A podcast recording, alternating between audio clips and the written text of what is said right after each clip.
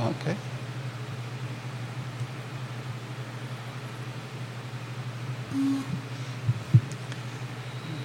Good Thursday afternoon, guys. My name is Jerry Miller, and this is the I Love CVille show. Thank you kindly for joining us. It's an absolute pleasure to connect with you on this network in downtown Charlottesville, a city that we just love so, so, so dearly.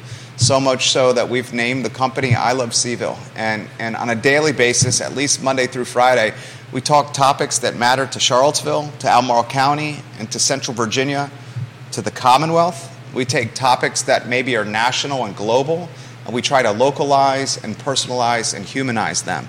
Today's guest embodies, localize, personalize, and humanize, and it's Peter Krebs. You may see Peter guys championing the Rivanna River. You may see Peter celebrating all the walking trails and hiking trails that we have around this community. You may see Peter Krebs watching a city manager press conference like he did yesterday as we clung at certainly me, at the edge of my seat to see who the next CEO of this city was going to be. And I'm very excited to talk about Sam Sanders today. I see quite a bit of folks in City Hall watching the program as we speak. I'd be remiss not to give Judah Wickower some love. He is the the metronome, the engine, the the key player behind the scenes, um, and we try to give them props on a daily basis. Judah Wickower, uh, if you could, let's welcome a man that needs no introduction. Peter Krebs to the program of the Piedmont Environmental Council. My friend, good afternoon. Hey, great to be here. Thanks for having me. It's an absolute pleasure. Um, you watched the press conference yesterday um, as closely, in fact, more closely than I did. I think you mentioned before the show about 40 minutes of your time on the press conference. At least, probably more. Probably yeah. more. Um, I watched for the first, I'd say, half an hour or so. Um, I don't want to speak for you. I'll give my opinion, but you're the guest, so this is your show.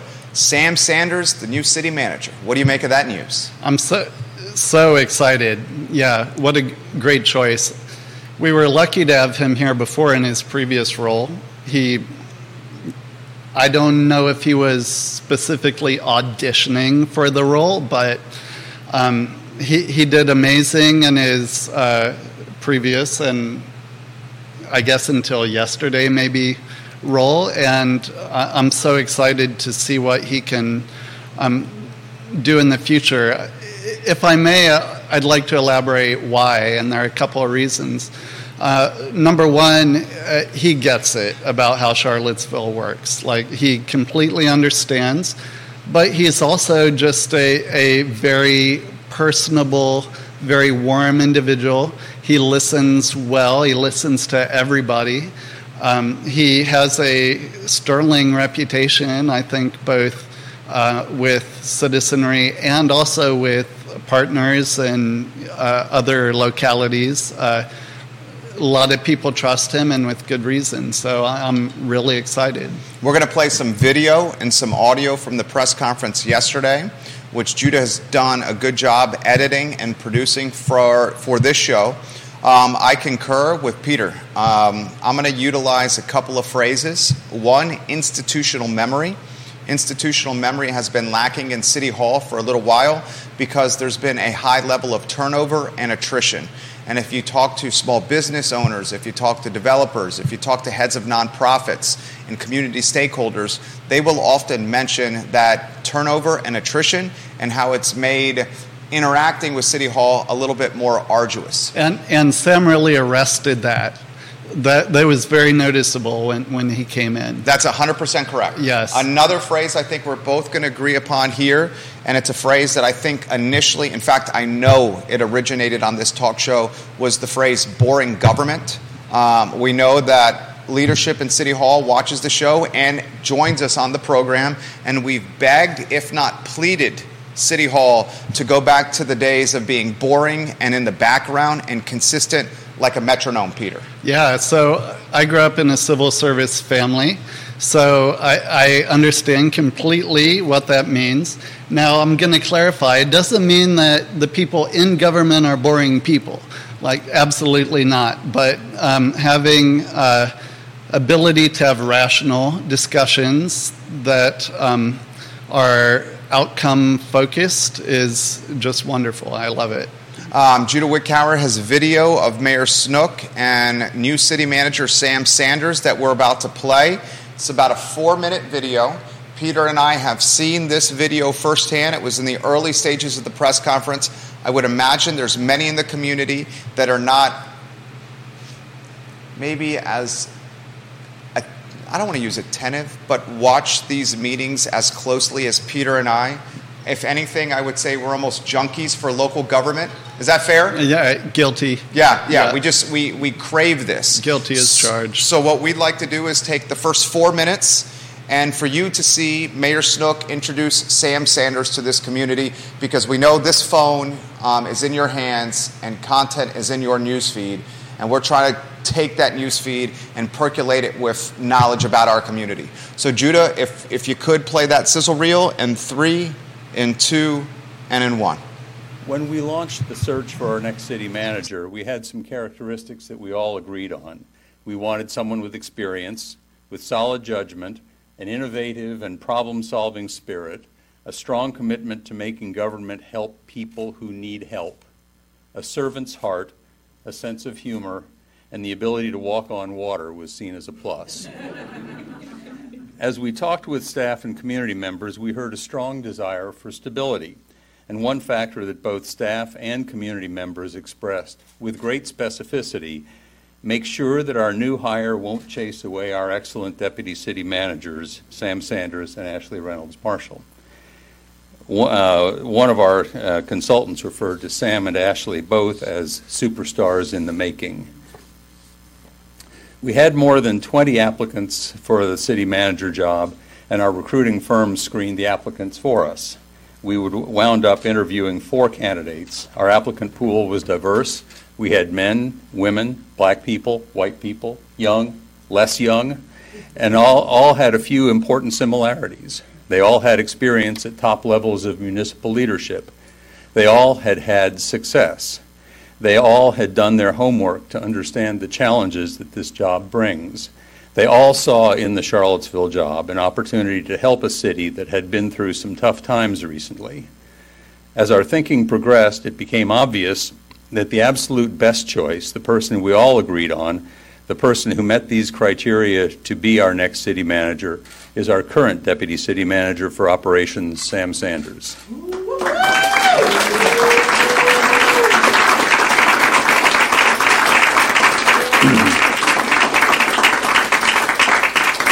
And at our Monday meeting, we expect to officially vote to hire Sam Sanders as the next city manager for Charlottesville. Sam came to Charlottesville about two years ago from Baton Rouge, Louisiana. He'd been running the Mid City Redevelopment Alliance, a large nonprofit with a mission of revitalizing a section of Baton Rouge that is almost as populous as the city of Charlottesville. He has experience with housing and other social programs and with making those programs work. When he came to Charlottesville, he was put in charge of departments and divisions dealing with areas like housing, transit, public works, planning, zoning. In some of those departments, he found dysfunction. He has quietly but effectively dealt with those dysfunctional areas. When we talked with community members, we heard how much they valued his work in making those departments more effective. One staff member I talked to had a description of Sam that I thought was particularly apt this person called Sam a, hub, a humble problem solver. And that's the kind of person that Charlottesville needs at this moment. That's why we have chosen Sam. When we launched the search for so let me start by thanking council for selecting me to serve as the next city manager. Uh, and while I am not a fan of the pomp and circumstance, right now I know that this this is about me and this announcement, so I'll accept the focus for a little bit, and then I'll let you get back to your day. Um, but I am thankful for the opportunity to be the next city manager for the city of Charlottesville. It's a big job, and I'm ready to give it my all. I believe I bring a unique perspective, having been in the trenches here for the past two years, learning and trying to understand what makes this place tick. I have been able to settle into what I've learned, and I've remained here because I really see ways in which I can contribute. I step forward to lead a capable, competent, and caring team of professionals who are doing great work and who need and deserve the proper recognition for having done so. Charlottesville has a rich and complicated history. I acknowledge that. And we have a lot to work on, and there's still a lot to turn that into something that can be featured in a compelling story about our city. A story that outlines how a city can reconcile its many layers for its present and future, which should be framed by access and opportunities for all residents to thrive. Our little city is on the world map, and I am encouraged that it is not simply because of the events of 2017. What I want to see is us achieve an evolution from that series of events to reclaim our narrative and one that will inspire us and other communities will desire. That was Sam Sanders at his introductory press conference. He was introduced by the Mayor Lloyd Snook of Charlottesville, Virginia. Uh, Mayor Snook will join us on this program in seven days on the 20th of July. Peter, what struck you from the press conference? Um, why are you bullish or positive of the future of Charlottesville under the new CEO, Sam Sanders, and what will you be watching closely? Yeah, so a couple of things jumped right out at me about uh, the things that Sam spoke.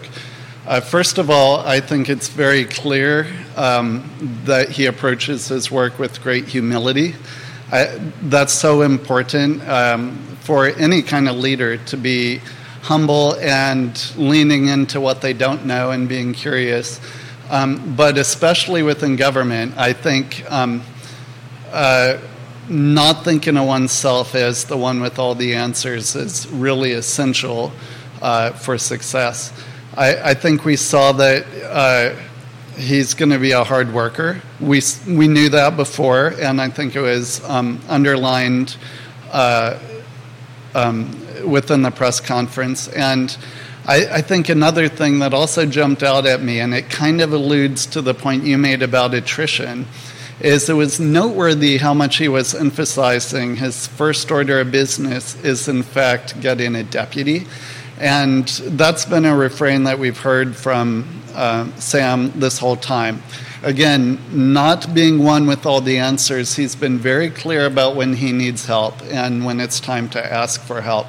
And he's been very methodical about building a team.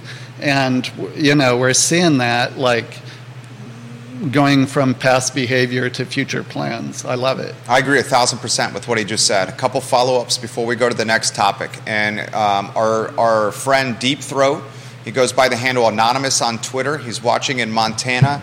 He asked some of these questions. Um, why do we think it took this long when the hire was made in house? Um, that's the first question. Um, and then the second question do we think his number one goal is the stabilization, to use a phrase of Lloyd Snook and City Council, stabilizing the organization? I'll take it a step further stabilizing staff and getting bodies in those, those open seats. Yeah. So I'll speak to the first one first, uh-huh. uh, which is that uh, anyone who follows the city government knows that we've had quite a succession of city managers. In fact, I believe we've had multiple ones on the payroll at the same time. Eight city managers since 2018, including one, Mark Woolley, who quit the day before he was going to take the job. So I, I, think most people would agree that doing it, the search well rather than doing it fast was the priority. And I, for me, it's also about humble again. Like sometimes I think I've found an answer, like with the first question I ask. But within my role of connecting communities and, and getting people together, it's important to hear all of it out.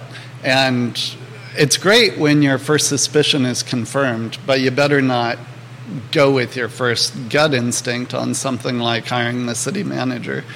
Um, now, I can't speak to uh, what his priorities are going to be, but I, I can say that uh, the uh, first uh, stopping the attrition and then methodically building the staff has been um, his his mo throughout. Even when I've been asking for stuff, he said, "Hold on, Haas, I need to build my team up." So that's just my experience. And again, it's what he said, but time will tell. Well said. Peter Krebs has already got comments coming in, and if you want to give Peter some props, put them in the feed, and I will relay them live on air. Let's go to John Blair watching in Staunton. We love you, JB. He says the hiring of new city manager is an opportunity for renewal. May this new page in the city's history start a chapter of prosperity for all. I will give that comment props. I concur a thousand percent. I'll throw this to Peter as well. Now, this is a little bit of us looking into a crystal ball or guessing, but I think we can use this, we can use context clues to make this um, conjecture.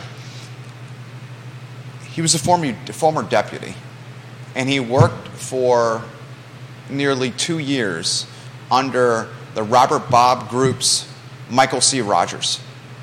Maybe what council did was utilize that as a training program or, or a tryout or an opportunity to get in the proverbial you know, weight room to work on conditioning. And once they realized that um, Sam, Mr. Sanders, has got the experience and the foundation while learning from Michael C. Rogers, who's an extremely experienced city executive, mm-hmm. maybe they felt inclined then to offer him the job and keep that institutional memory in house. Your thoughts on all that? Yeah, uh, you know, again, I can't speak to intention, but I think think the effect of his experience uh, certainly was, you know, heavy weight room action, no doubt about it. Um, yeah, it's it's one of the the um, real strengths that he brings. I, I, imagine the other candidates were probably qualified too, but I can say for sure that I'm really happy with Sam being here. Final question. And Johnny Ornalis, the owner of Guadalajara and, and El Mariachi, just shared the show. Guys, do us a favor and take the show and share it to your Facebook pages. Albert Graves, hello and welcome to the program. One of the TV stations watching Peter Krebs on the show. If you'd love to give Peter some props, put it in the feed and we'll relay it live on air. I'll throw this to you. Were you surprised that Michael C. Rogers was not the pick? Um, I, no, I, I, don't think that, that uh, Sam being the pick is at all surprising in any way. Um, I, I, I, like, you know, Michael Rogers. He, he was awesome. He, he gave some specific reasons why this wasn't his thing. I take all that at face value, but I would also say that um, the the final pick was was a very solid one. You handle that extremely well, yeah. Peter Krebs. Um, comments coming in fast and furious. Jonas Smith, hello, welcome to the program. I'll throw this, the next topic, as we rotate those lower thirds. Um, Michael Kochis, the police chief, joined us on the program. Um, earlier in the week. I thought he was um, truly amazing. It was a it was a joyful interview, which folks can find online at ilovecville.com. One of the topics that came up was panhandling, and Chief Kochis and the police department are in an interesting predicament. Panhandling, which many of us know, perhaps some don't, is a protected form of free speech. Literally protected form of free speech. It's our right as Americans to panhandle. Chief Kochis indicated that he is getting, and the police department is in, in, um, getting, a lot of calls on panhandling on the downtown mall. And he said that there's a very fine line between fa- uh, panhandling and aggressive panhandling that is almost like getting in someone's face, harassment, or worse. Okay? He said, and he made it very clear, we can't do anything as a police department because it's a form of free speech. What he did say and I'm curious if this was strategic or if it was just came up in conversation. He did say that council, should it choose, could um, enact an ordinance that disbands or disallows panhandling on the downtown mall. And if that ordinance does come to fruition, then the police department can enforce the ordinance. That's what they could do. So open ended on that topic, and then I'll ask you specific questions. Yeah, so um, obviously an extraordinarily complex question, and and I didn't get to see the the video with the chief. I, would be interested to watch that. Um, uh, I I have a, a, several complexities of my own and nuances of my own within this uh, this question. Uh, first of all. Um, I, I ha- have a lot of background in the arts and a lot of cultural, um, uh, you know, cultural roles. And So free expression is is not like uh, other human rights. It, free expression is, is uh, an important one because it's adjacent to so many other things. So it, it's very hard to draw a line between the right to say something and the right to be something, right? So, so that's why it's extraordinarily important within our um, uh, within our system, and um, then also in my current role as one who works on trails and sidewalks and greenways and uh, pathways and places for people to go. And by the way, the downtown mall is a Public greenway. park. Yeah. It's a park, it's a greenway. By Um, definition, he's 100% right. The downtown mall is a public park. He's Right. 100% right. it, and it's also uh, the seat of Charlottesville's government.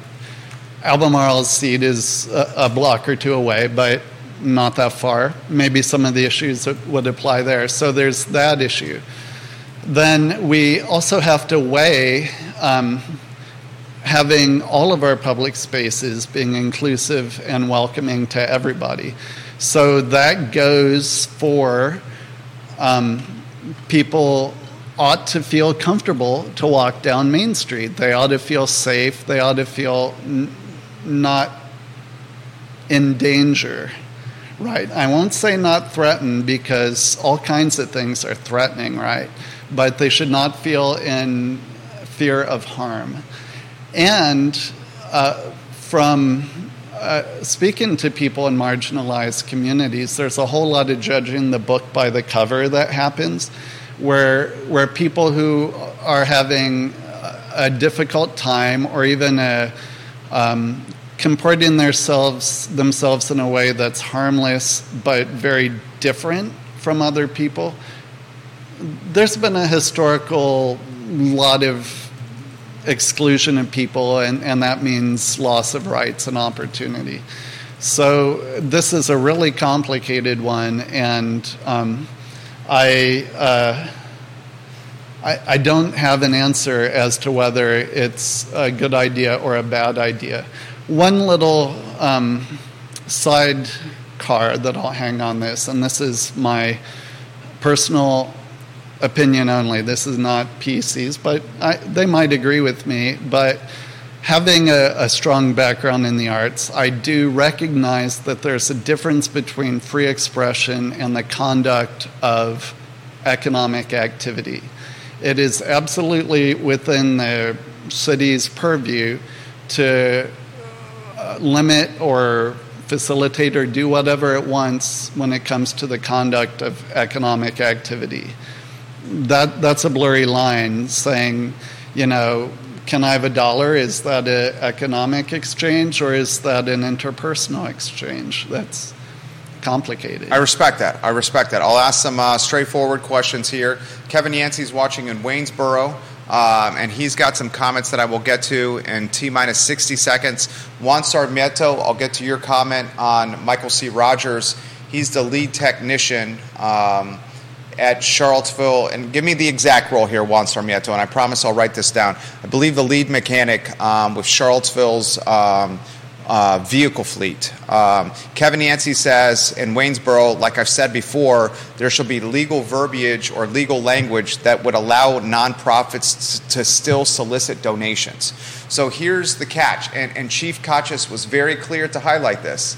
If council does do this ordinance that disbands or disallows, makes it illegal to panhandle on the downtown mall, that would also apply to the Salvation Army in Christmas time with the red kettlebells and people ringing the bell to get change for this fantastic nonprofit.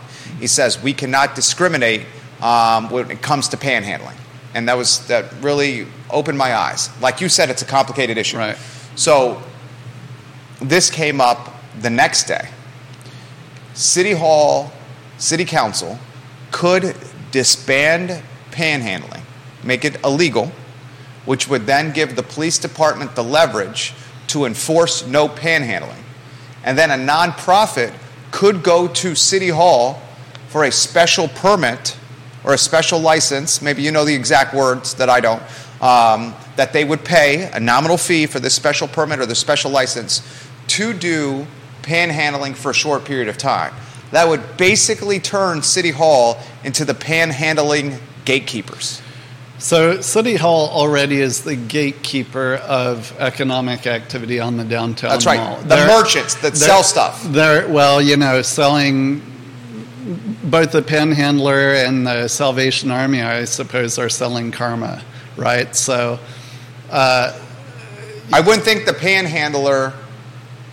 the I'm not saying they're the same thing. Okay, yeah. But yet, when you boil it down, like it is sort of the same thing. It's one person saying these folks need stuff, give me some money, uh, or please give me some money, or whatever, and another group is saying I personally, you know, have have this need. I I, um, I would when I talk to folks uh, also about like what it takes to have maybe a, a safe park, imagining it's like um, imagining we're talking about Darden Towe Park instead of the downtown mall, um, having a heavy police presence, a heavy-handed police activity is not something people want to see in their parks. And it, I can tell you for sure, it's something that not a lot of people are going to want in the downtown mall. So, um, I'll play devil's advocate with you. Yeah. Devil's advocate. And this is a it's a topic that is like you've highlighted nuance and mm-hmm. complicated. Certainly good fodder for a talk show. Right. Because there's so many layers to the onion. You mentioned Darden Towe, the example.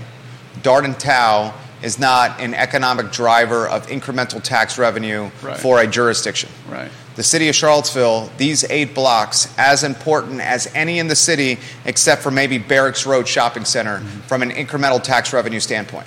So I'm not sure, and, and I'm doing this very respectfully, very respectfully, that it's an apples to apples comparison. Oh, of course it's not apples to apples.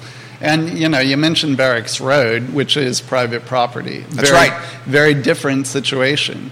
So uh, that it, that's what, in my view, that's what democracy is for. Like we need to hash out our competing values. Like in a perfect world, we want, you know, flourishing, completely unencumbered uh, merchants, like just kicking butt, doing great. And in a perfect world, we also want for people to be able to say whatever they want, ask anybody any question ever, and nobody to ever feel threatened or uh, unsafe.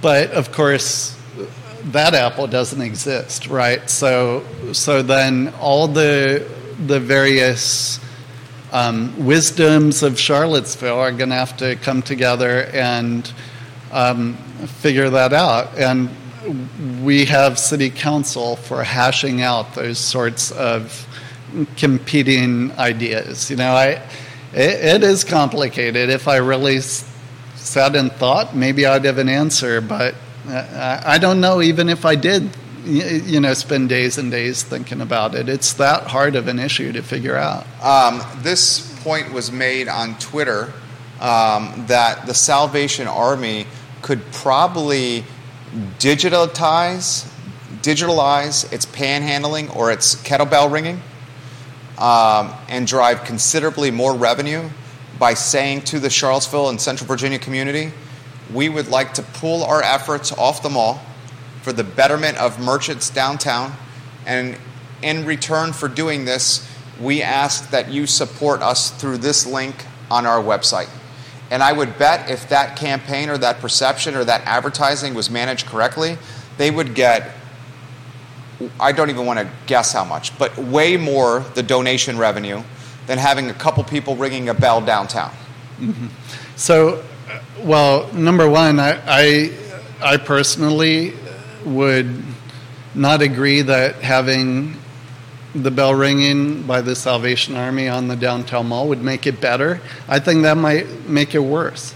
And Why do you think that? well, it it is just in you know my sort of cultural memory. It, it it's part of the holiday season, you know. So So you're saying that's part of the the pomp and the circumstance and the um, maybe that's not the best phrase. Part of the um, the good feelings yeah, of the well, holidays. Well, and it, it um, more than that, it communicates very clearly that this is a community that's uh, interested in taking care of each other, Mm. right? And that's why I also would I would not agree that it's definitely better to not have people asking for money on the downtown mall because that is also part of the dynamic of us caring about each other. I, I think that there uh, uh, are many, many situations that are not okay that involve uh, implicit threats or, heaven forbid, actual threats or actual violence. Um, but the the act of of having people asking for stuff, whether it's an opinion or uh, buy a sandwich in my shop or uh, help me get a, a bite to eat, I, I feel like all of that is part of a a vibrant community, and uh, it's sort of a question of moderating behaviors that is important. I love it. You always have a good take on this stuff. Um, Dylan's Rule on Twitter, thank you for retweeting the show. If you guys could do us the favor of sharing, that would be fantastic. Um, we'll head to the next topic. Before we do, Juan Sarmiento's got one on the previous topic, and he's the head technician with the Charlottesville Fleet Department. Okay. Um, they watch um, in the shop often. Um, and he asked this question. It's a good question for a talk show. It will require us to do a little bit of thinking outside the box. He says, Do you think that Michael Rogers was told privately that he was not one of the finalists? Actually, we know he was the finalist, one of the finalists, because Mayor Lloyd Snook, the last time he was on the show, told us that he was a finalist, Michael C. Rogers, for the city manager job. So I'll paraphrase um, Juan's comment. Do you think Michael Rogers was told privately that he would not get this job? So, so he saved face, and the city allowed him to save face by giving him, him an opportunity to withdraw from this race. We broke the news that he had withdrawn from the city manager um, job search with the letter that he wrote, which we read and showed on screen. That's going to require absolutely a little bit of a conjecture from us. Um, so, your thoughts on that topic from Juan Sarmiento? Um, so, so that would be like actually total conjecture. Total conjecture. And so, for a talk show. so, uh, um, I, I don't think it's it's useful for me to ponder that question, and I try to avoid pondering things that are not things that make me better or that make my community better. Totally, totally. And he's got a role and uh, position with with the Piedmont Environmental Council that he's got to be mindful mindful of. And I respect him too Yeah, I- much. I, don't even have a personal opinion. It- Okay, I yeah. respect you too much to push on that. Yeah. Um, uh, Juan, I'll give my opinion on that. I do think there's some truth to that. I do think there's some truth to that, especially in the top of the ninth inning of Michael C. Rogers offering that letter um, and pulling himself out of the race. I think it was made clear that Mr. Sam Sanders was going to get the job. I, th- I do think there's some truth to that. Let's go to the next topic. Lisa Costello is watching on Cherry Avenue. A lot of folks in Crozet watching, including Chad Wood, one of the finest tailbacks in Western Albemarle High School history. Um, I want to go to High Street. When people found out you were coming on this show, this was the topic that people reached out to me about. And I asked Mayor Lloyd Snook about this the last time he was on the show. Wendell Wood owns a large parcel of land on High Street next to the Rivanna River. Wendell Wood is in a on paper partnership, a joint venture, if you may, with Bo Carrington, a former standout lacrosse player at the Covenant School. He played lacrosse at Duke University, now in the developer world here in Central Virginia. This on paper partnership would bring, and I'll cue up Sean Tubbs' story here in a matter of moments to get the exact specifics, but a boatload of apartments on the banks of the Rivanna River. And it's got folks on High Street, it's got folks in the neighborhoods around High Street barking. And, and, and they make very good points. The points they make, as you know as well as anyone, traffic is a major concern here. It's a two, road, two lane road. Um, the sidewalks are terrible. Um, the infrastructure setup is not there for apartments. And most importantly, everyone I've talked to has called floodplain. Who would develop apartments in a floodplain? I spoke to the owner of Charlottesville Glass and Mirror a couple days ago, and he said when he was a little boy, and this gentleman is now in his 60s, but when he was a little boy, he remembers the river, the Rivanna River, flooding all the way up to Charlottesville Glass and Mirror. And that's pretty far up High Street, and that's a hill. Right. So we said, if there was a flood, and what's the phrase? It's like a 60 year flood, something, you, you know more about this. 100 year. Yeah, 100 year flood. They have something like this. It would undoubtedly be second, third floor of this apartment complex. Open ended question, anywhere you want to go on this. Right. So, um, uh, there's a lot going on with that, and so I I will say that uh, back in I, I don't know we're on version four or five of this project. There have been many iterations. When the idea was f- first floated, I pointed out that indeed we do need housing. This is I, I, differ with some of my counterparts in believing that uh, the high street area writ large is where we do want to have people housed because it's uh, close to both downtown and to Pantops, right? Like, not many people in Charlottesville can walk to a grocery store. Folks who live on High Street can walk to a grocery store. I, I'm deeply jealous. Two of them. Yeah. So, awesome park right there. So, uh, generally speaking, having housing at the core of Charlottesville, Albemarle, and you've been with me enough that I see the two as an inseparable one. Like this is right at the heart of Charlottesville.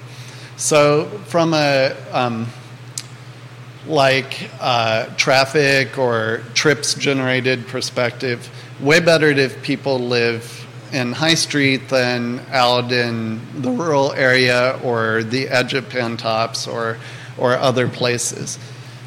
But this parcel is not a generic high street writ large, right? This is, this is a specific parcel that is mainly in the floodplain. What I would have rather have happened is some kind of arrangement where the housing and the parking were built up off of the floodplain and the floodplain section left alone.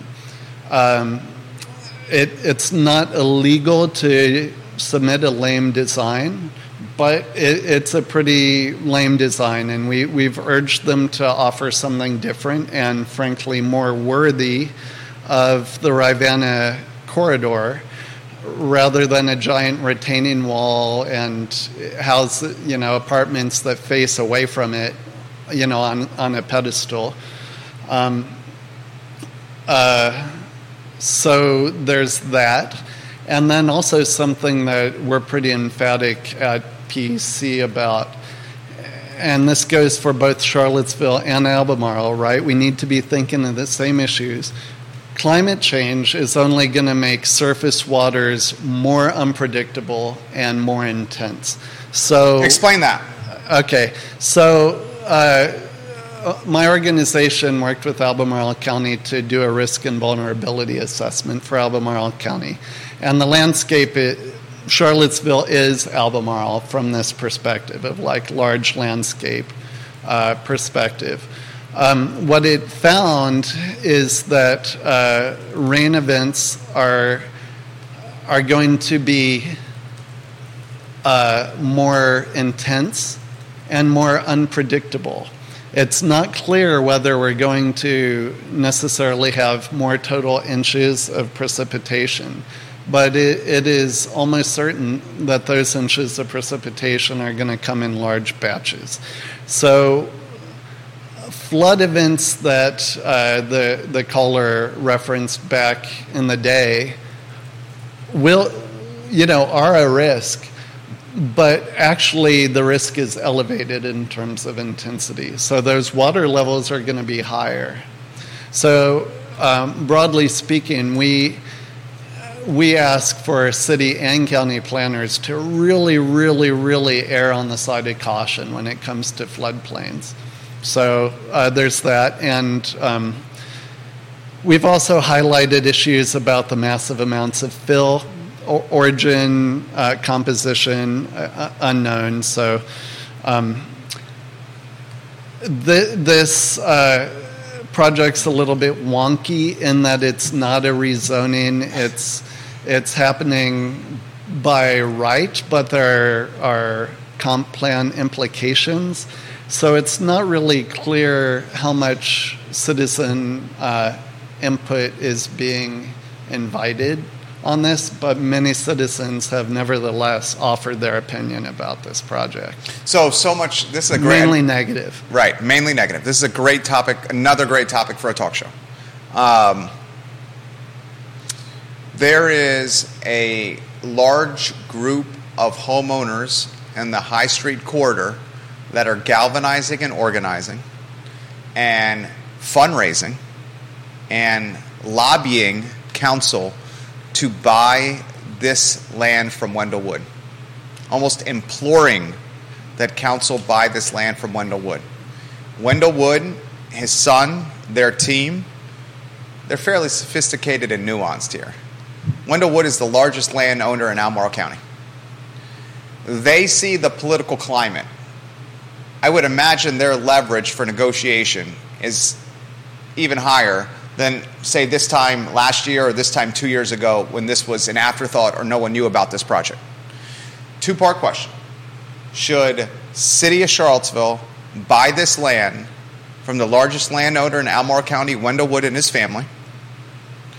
Second part question If they do buy this land from Wendell Wood, does it not reek of some hypocrisy when city government is trying to upzone or rezone much of this 10.2 square mile jurisdiction to create more density when it comes to housing? Um, okay, so so I won't um, I won't use the word hypocrisy. Okay. But there's a dissonance in using public funds to extinguish housing. Okay, what, what specifically does that mean? That's a big word for me here. Right. Give me. Okay. So, um, uh, public funds, obviously. Okay, we, yeah. we know that. Yeah. But um, The perception is. we we need more housing, and having the city actively suppressing housing it is a. Um, and I know dissonance is a you know three dime word, but You don't think that's hypocrisy or catch 22? So, uh, well, with land use, every parcel is unique. So, so it's it's not hypocritical to. I'm all for parks, right? But I don't think the inside of Clark Elementary should be changed into a park, right? Like situation matters hundred percent. So, um, but I will say that it, it's clear that we need more housing, and it, it's clear that there are challenges here. Um, I don't think that uh, there is a philosophical problem with engaging with Mr. Wood. I mean, you know, he's he's a, a citizen with rights, and you know, he's running a business. Um, I think the the sort of tactical cost benefit is is what is a more interesting and more useful conversation to have. So we know that the city's resources are scarce. I can tell you that the the city's park acquisition funds are nowhere near what they need to be. We're, there are things that we've been working on for decades that are languishing for um, lack of funds. I think that that site would make a fine park. I, I think it would be interesting as wonderful part of, park. as part of a, a, a park network, but um, I don't. I would not support having the city do an about face on all of its strategic planning to um, extinguish this project. I just got done saying I really don't like. Uh, um, if funding can be created or discovered for it, um, I even still I would like for this that use to be in line with all the other you know get in line with all the other priorities, and um, then the other question is the uh, city would have to um, They'd pay a premium here. Wendell would have them by the. Well, they, they can say no. They It- could it say would no. Be, it would be very easy for them to say no. And then couldn't Wendell and, and Mr. Carrington go by right? Perhaps 245 So- units. So, so this is a talk show, right? Yeah. So I, I will go in talk show mode for you, maybe just this one time. Thank you, Peter. But as I was watching the other versions of this project, Okay. and you know, being a planner, being surrounded by landscape architects, my office mate is a landscape architect. We were watching these versions coming down the pike and wondering if they were even serious development proposals or if it was only A leverage play. a leverage play. God, I love Peter and, Krebs so and much. so, so back in when this whole thing came up, uh, folks approached my organization asking to fundraise to prevent that outcome, and uh, although we we have bought land within the city for parks from well-known developers who have um, not used it as leverage, who have been genuinely interested in contributing to the park network. Awesome.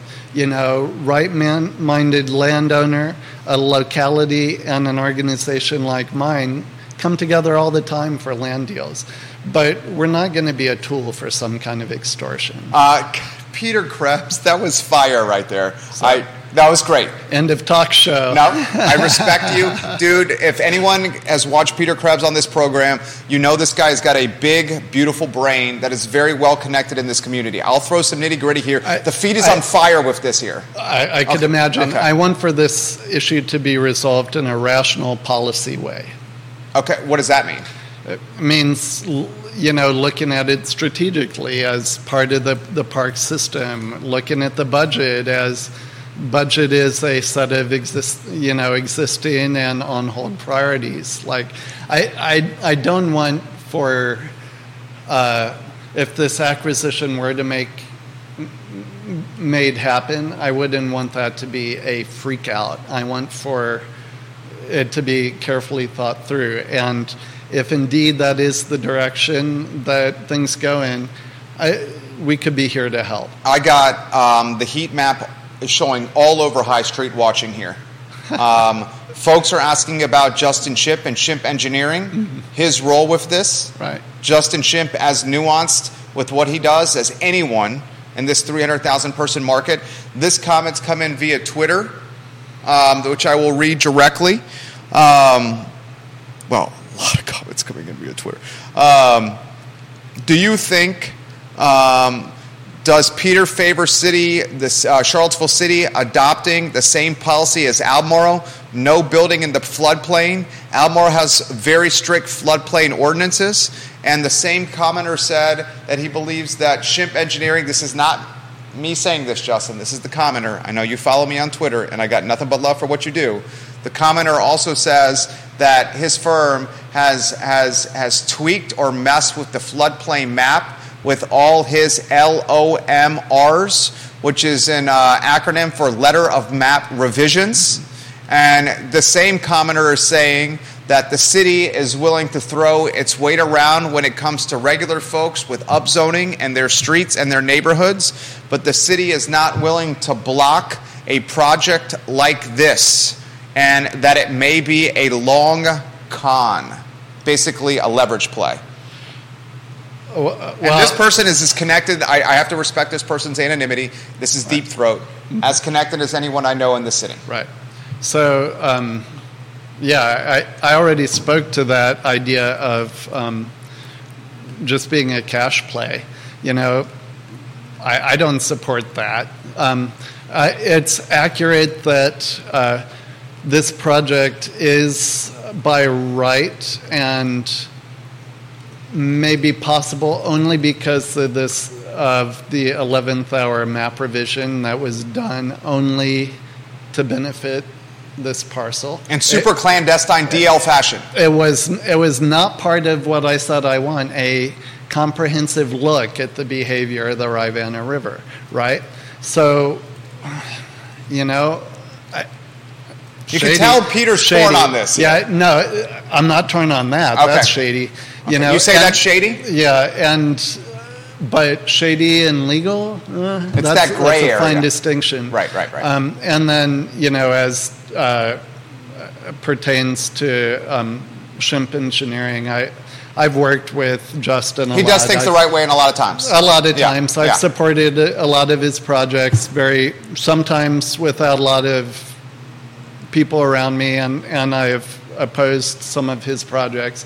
But what I will say about this project is we, we have a sort of problem with how stuff gets built, where properties that ought to be architected are first engineered. I just got done saying that, that this, this is a lame project that my architect friends are aghast about.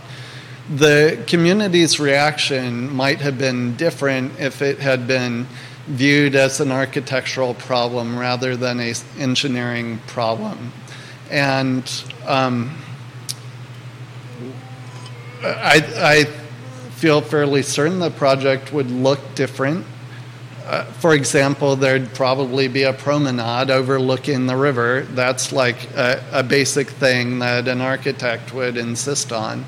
Um, but it goes on from there. But, you know, this is not my project. It, it, um, I'm not one to approve or, or deny it. I'm not, uh, you know, part of the team.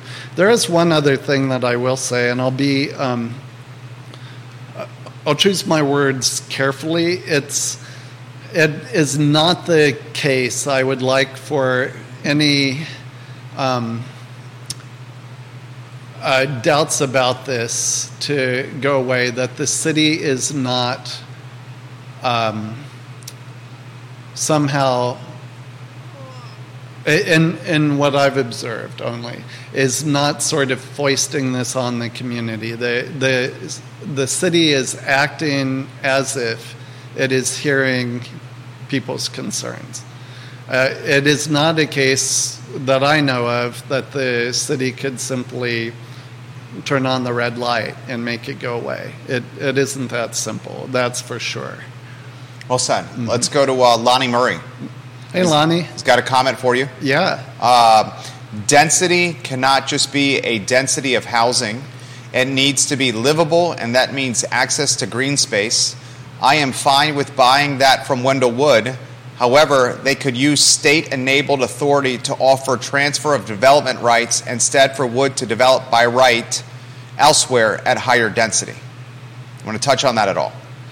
Uh, so um, I can't speak to the legality of the instrument that Lonnie named, but having um, having more density in right places and protecting natural areas and limiting density in highly sensitive areas is absolutely what, what good planning is about.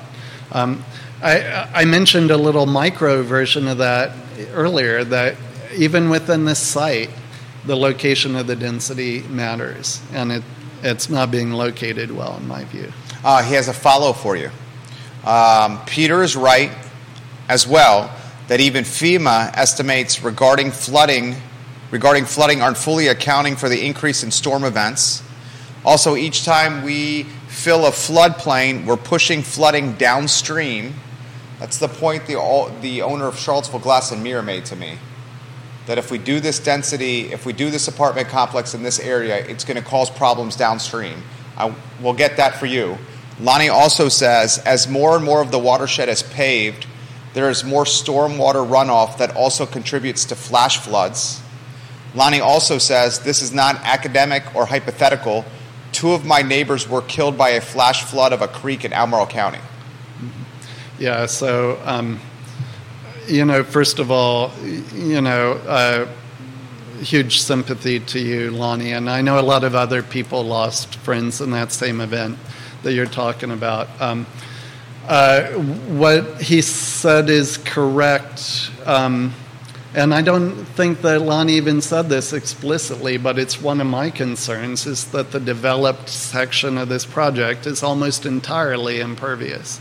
It, it's crazy. Why is there a surface parking lot? We sh- that, that parking could be tucked under and have less impervious surface that way.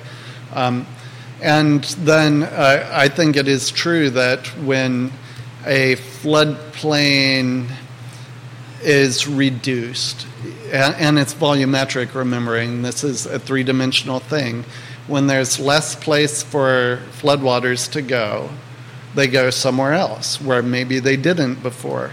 Um, I haven't run any kind of model to see what this would do. Perhaps someone could run that model. It would be interesting to see. I've asked you guys to share the show to your Facebook pages. 19 different people have now shared the show to their respective Facebook communities. Please continue that sharing. Vanessa Parkhill, the queen of Earlysville, watching the program, and she has this comment for Peter Krebs, who we love when he comes on this show. This is from Vanessa Parkhill. A week or so ago, I heard that government, I believe that includes the Fed, the state, and local, owns 31% of land in America. Is it really most beneficial for the city to outlay a ton of money to stop a by right project and also take the property out of private ownership? Probably not, from my standpoint. That's her comment right there. Um, anything you want to touch on that, or should we go to the next one? I- I You've mean, touched like- on it already. Yeah, it's policy question. Yeah. She she isn't wrong, but it's a matter of opinion. It's a matter. That's right, Vanessa. We appreciate that comment. If you could share the show, that would be uh, amazing. Bashir is watching. Bashir, we miss seeing you on the downtown mall. He's got the voice of a songbird. Thank you kindly for watching the show. Um, what's the ideal play here? You've touched on this. Give us the 30 to 45 second ideal scenario. You got the high street neighborhoods. You got local government with limited tax dollars. You got a private developer that understands how to make a deal and negotiate. Right. And you got a city that's using policy to try to create more density to breed affordability. What's the ideal scenario here?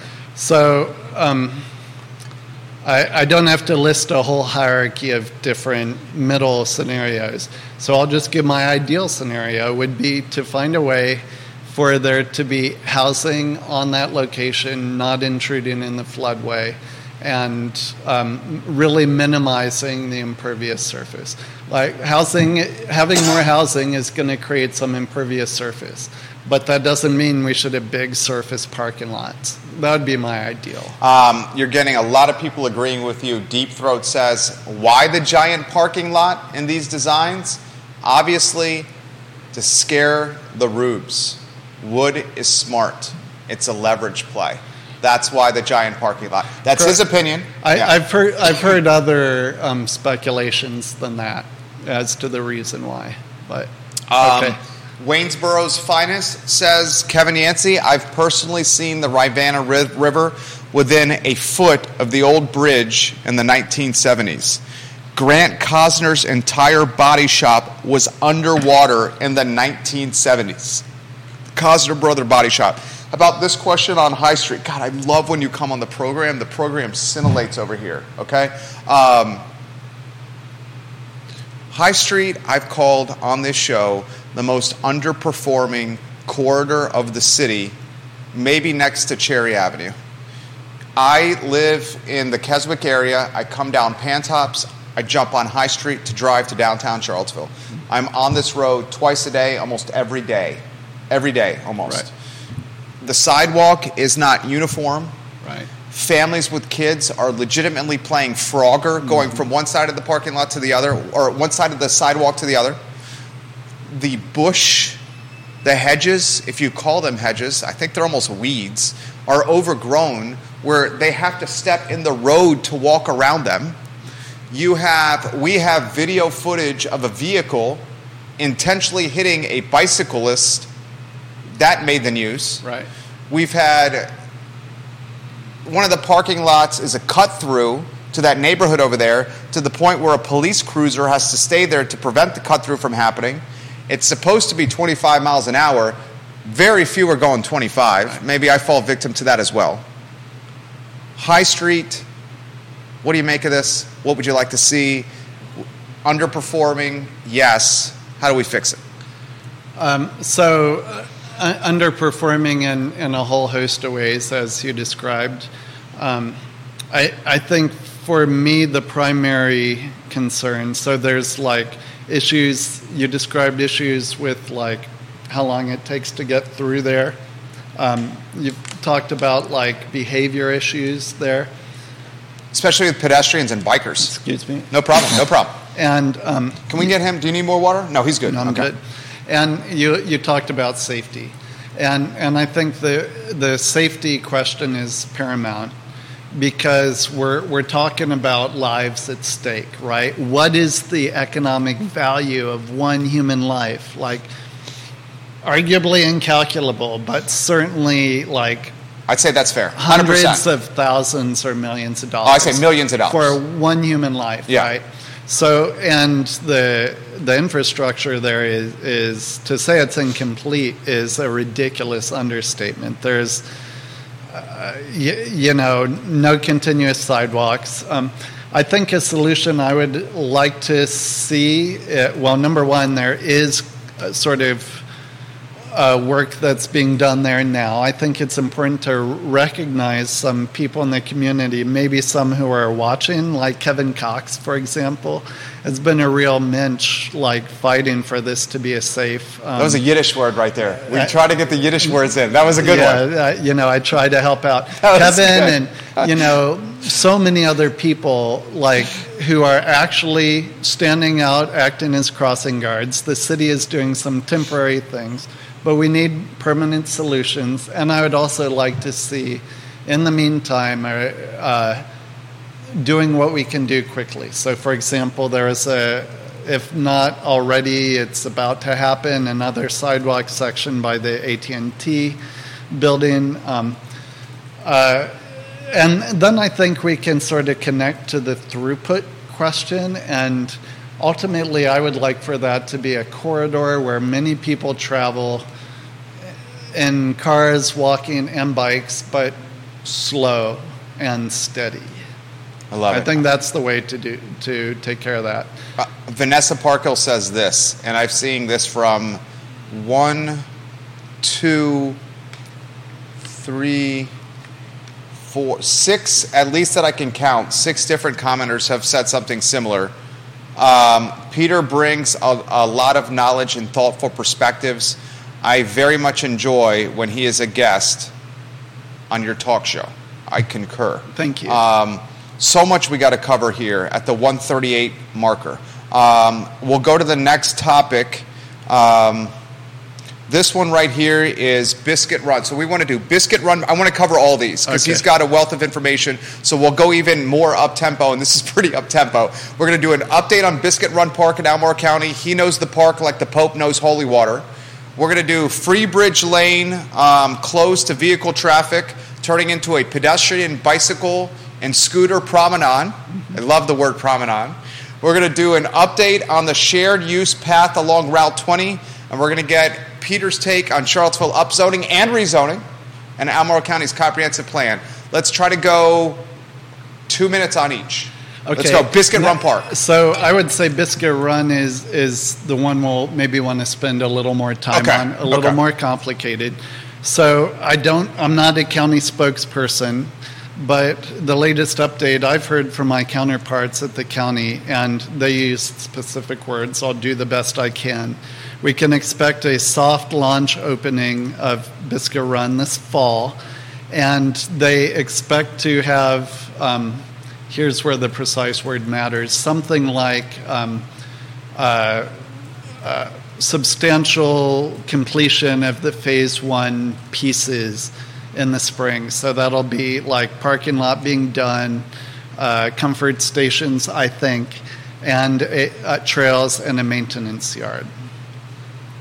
So That's so- awesome. So yeah, so so that's the update from the county. Um, then a um, update I can share uh, about something that I've been working on. I've been working with uh, the county, a number of departments within the county, um, Habitat for Humanity, and the engineering firm Line and Grade, and and others as well, to figure out how we can accelerate getting an entrance to Biscuit Run Park on Hickory Street. So This has been huge. You've been championing this for a yes, while. yes. Tell And- them why. Well, so right now the this phase one I described of of Biscuit Run Park would be almost entirely accessible mainly by car. On Route 20, no sidewalk. Like nobody's going to be walking or biking to this future main entrance. Because you could die. Right. It's unsafe. But Biscuit Run Park adjoins a number of neighborhoods where people will be able to pop right into the park. And it adjoins Southwood along Hickory Street. So, in theory, people can see Biscuit Run Park standing there on Hickory Street or standing inside Southwood. You can see Biscuit Run Park. But unfortunately, the stream that the park is named after is uncrossable in that section. It's almost like there's a moat on the western side of the park separating folks from uh, on Hickory or, or in Biscuit in Southwood from getting to the park. It's like a World War I trench. It, it's nasty. Um, so, although the park will nominally be open in the fall and then in the spring, it's going to be really hard for folks from Southwood to get in there. So, we've been working with the county to accelerate a uh, bridge they do have planned for a future connection over the stream that's scheduled for, I believe, 2028. We've been working with the county to uh, get that moved up to 2025. So that's where line and grade comes in. We, we've identified an optimal location for the bridge. And in the process, we also worked closely with the county who they're restoring that section of Biscuit Run. So it's not going to be like a World War I mode anymore. They're doing that in 2025. We don't want them to do a stream restoration in 2025 and then tear it up in 2028 to build a bridge. Right. So, so let's get the two um, two projects aligned and let's have them in 2025. Last I heard, uh, there are very productive discussions within uh, county staff about how to make that happen. Hope to have more updates soon. You are a gem. Yeah. Let's go. You're going to like the comments here. Um, Jennifer says, bring this guest back. He is a wealth of knowledge on things that no one else is covering in this community. She says, where else can we find this information? I don't want to speak for you, but I believe you guys do a good job of spotlighting this on the Piedmont Environmental Council. Yeah, they, they could go to our uh, website, pecva.org, and for these connectivity questions, add um, backslash CVille Greenways, all one word. Lonnie Murray, your Biscuit Run um, commentary, he's got a response for you. You have um, two supervisors watching you here. A big problem with Biscuit Run right now is that it's kind of the Wild West. There are currently lots of illegal trails being built, and there are sensitive habitats there which should not have trails through them. There also needs to be better management of invasive species. What he's talking about the trails, I know him firsthand. I may or not have been on some of these. There's a considerable, and, and he's a proponent, Peter, of mountain biking, but he's a proponent of mountain biking on legitimate trails Right. legitimate trails. Right. Um, I have ridden some of these trails in Biscuit Run. They're awesome, um, but technically not legal trails. I would encourage anyone that does want to do mountain biking on that side of the county to go to Walnut Creek instead of Biscuit Run Park. Your thoughts on what Lonnie just said? So uh, Lonnie highlighted uh, why there's urgency to have this become an official park. Because people already know about it. Rather than an, an unofficial Wild Westy um, trespass zone. Uh, just a quick aside, I'd also recommend uh, bikers to go visit the Heyward Community Forest, which is out Reservoir Road. That's, that's an amazing uh, place to um, walk or bike or run. I go there quite a lot. But to Lonnie's other point, um, controlling invasive species is, is part of the plan with um, Biscuit Run Park. What he's highlighted is a real problem throughout the whole area, certainly not limited to Biscuit Run Park. I'd also like, and this is a little bit related to that. You called me a gem or a plum or something A gem, before. a gem. Thank you for that. But you know who's really a gem is the Southwood residents themselves. Like they're, um, I was very fortunate um, to be invited to take part in a trail clearing day that they had. I want to say two weeks ago my goodness, like the, the amount of progress the, the residents made uh, astounded me.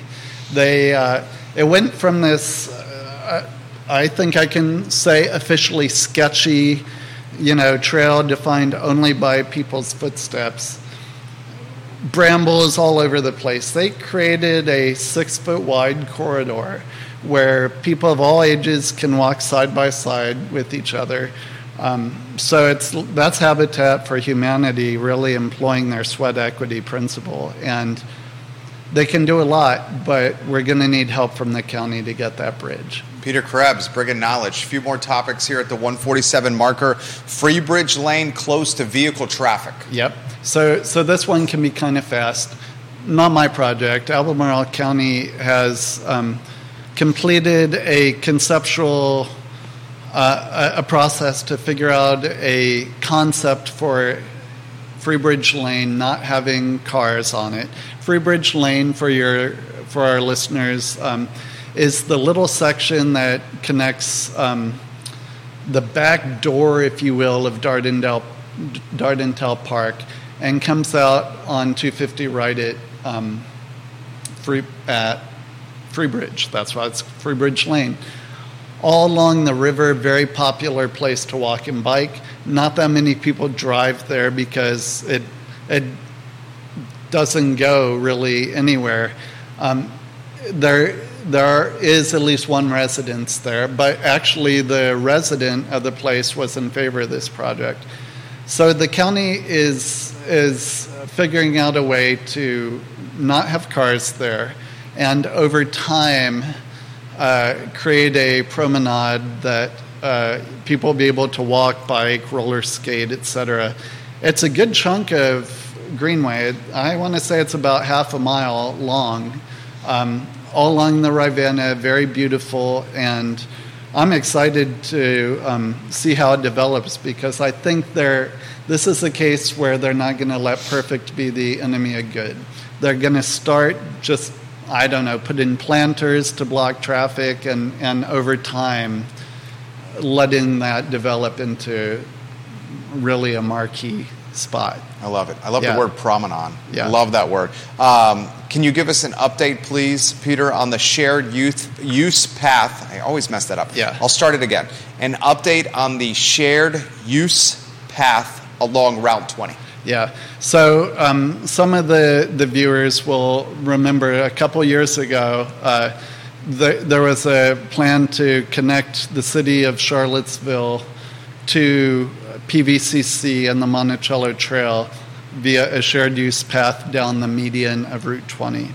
That idea was um, chosen because it um, avoids the on ramps to 64, but it's not a nice space because there are cars whizzing by on both sides. Drainage is problematic, and also there's a memorial grove of trees there that uh, moving them might have been possible, but it would have put them at risk, and a lot of people put uh, a lot talk about sweat equity into that. That so so that idea was shelved and um, sent back to the drawing board, if you will. Um, Albemarle County's transportation staff um, hired a, a firm, also Line and Grade, to uh, suggest ways that there could be a shared use path. That this would be for walking, biking, scooters, strollers, wheelers, all that stuff, on on each side of Route 20. So not in the median. What are the advantages, disadvantages? they they posted these designs and there have been public meetings and comments about it then at uh, this coming board of supervisors meeting so that's going to be next wednesday at 4 p.m it's 4 p.m on the agenda uh, Jessica from the county is going to uh, present these two options. She's going to, uh, I'm sure, give staff's analysis and also uh, summarize the public feedback that they've received. Uh, Albemarle Board of Supervisors will um, offer their comments, and after that time, uh, back to the drawing board one more time for a singular design for solving this gap that drives me crazy. Our most popular trail, half maybe half a million people using that a year, and you got to drive your car half a mile to get there from Charlottesville. It's insane. Oh, and by the way, PVCC is there too.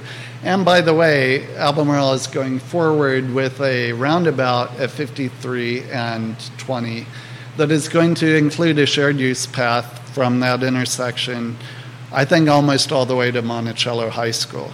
So we're going to have this most important gap be the one that remains. And we'll see some solutions next week about how we might solve that. Great knowledge right there. Mm-hmm. And the last one, his take on upzoning and rezoning in mm-hmm. the city of Charlottesville. Upzoning and rezoning. Um, Peter very much put rezoning on there. It's not all upzoning. And how it may or may not influence Albemarle County and its comprehensive plan. Right. So, so the macro thing, the most important thing that that is essential, this is PEC's bedrock, right, is that rural areas should be protected for farming, forestry, natural systems, and uh, protection of clean water. The list goes on and on.